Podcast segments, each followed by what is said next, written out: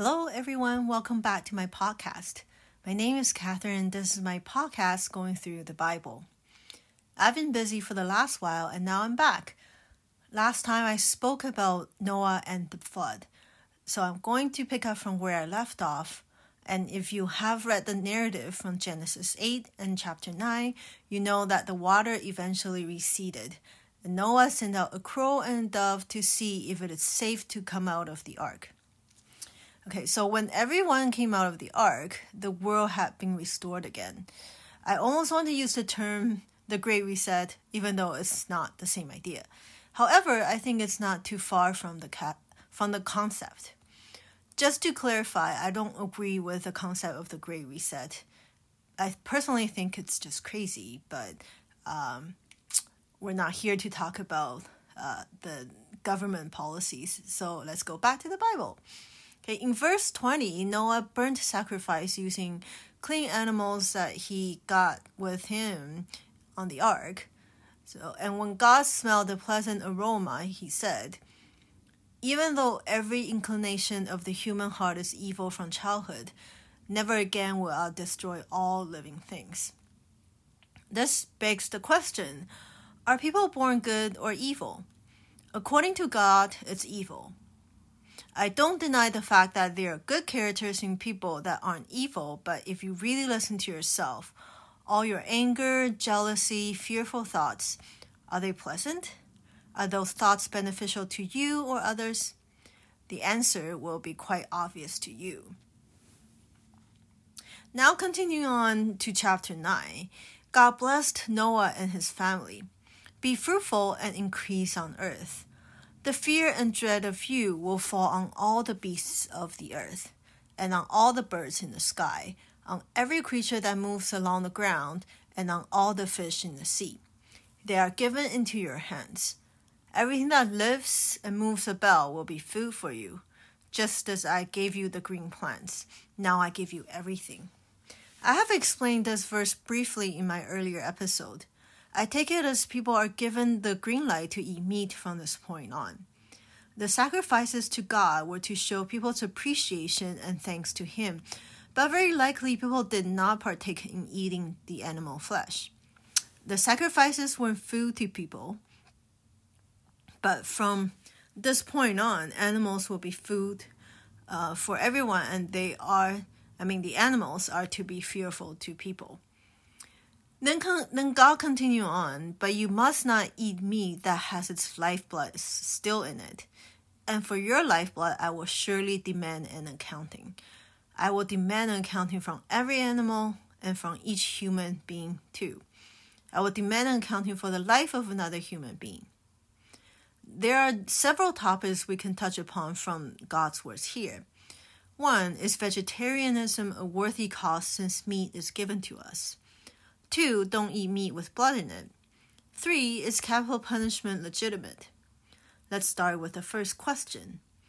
Many people say it is cruelty to eat animals, but here God has given the animals to people. Um, I think definitely um, it's not appropriate to treat animals cruelly. Um, but my take is don't binge eat meat like what we see these days. Moderation and self control are important to our overall health. Plus, we need lots of vegetable fibers to help us digest the meat we consume. Especially nowadays, the animals are raised with too much antibiotics and unhealthy feeds to make them grow faster and full of fat instead of healthy muscles.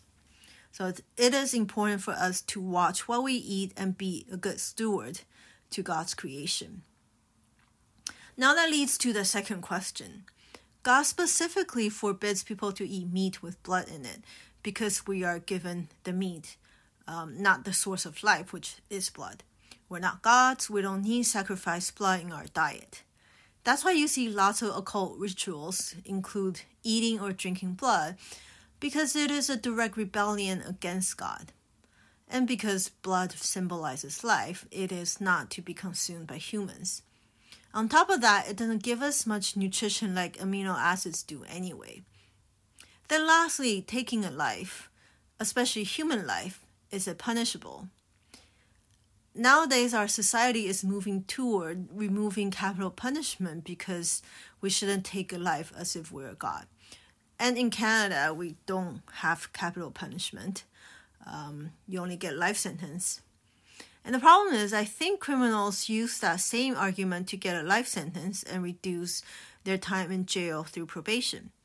I believe the Bible still gives out examples for law in which the Deuteronomy um, that will come across in the future podcast episodes um, will explain this in details. In short, it breaks down to whether the murder was intentional or by accident. It is not a small deal to take a person's life, as we can see from the story of Cain and Abel. And even Cain probably did it out of an unpremeditated rage, and that he didn't even get a death sentence from God. So if someone takes another person's life, it is only accept- acceptable to a certain extent when it is accidental or by self defense. If it's premeditated, I don't see anywhere in the Bible that it is acceptable and it is not to be punished. And just to touch upon it in Deuteronomy, if it's involuntary manslaughter, then the person can flee to one of the designated cities. And in my opinion, those are probably equivalent to a prison to avoid being avenged by the dead's family and friends. Like what God said, whoever sheds human blood, by humans shall their blood be shed. For in the image of God has God made mankind. Some people might think, but Jesus came in the New Testament. What about forgiveness and reconciliation? I believe those definitely apply to your enemies um, or the people you don't like, but human life is too precious. If you hate someone to the point that you're willing to take his or her life, you're not innocent. People are made in the image of God. So this concludes the episode of uh, this episode of biblical study for chapter 8 and first half of chapter 9. Please read on to the rest of chapter 9 and chapter 10, and more interesting narratives will follow as we spend time with Noah's family and his descendants. Talk to you next time. Bye.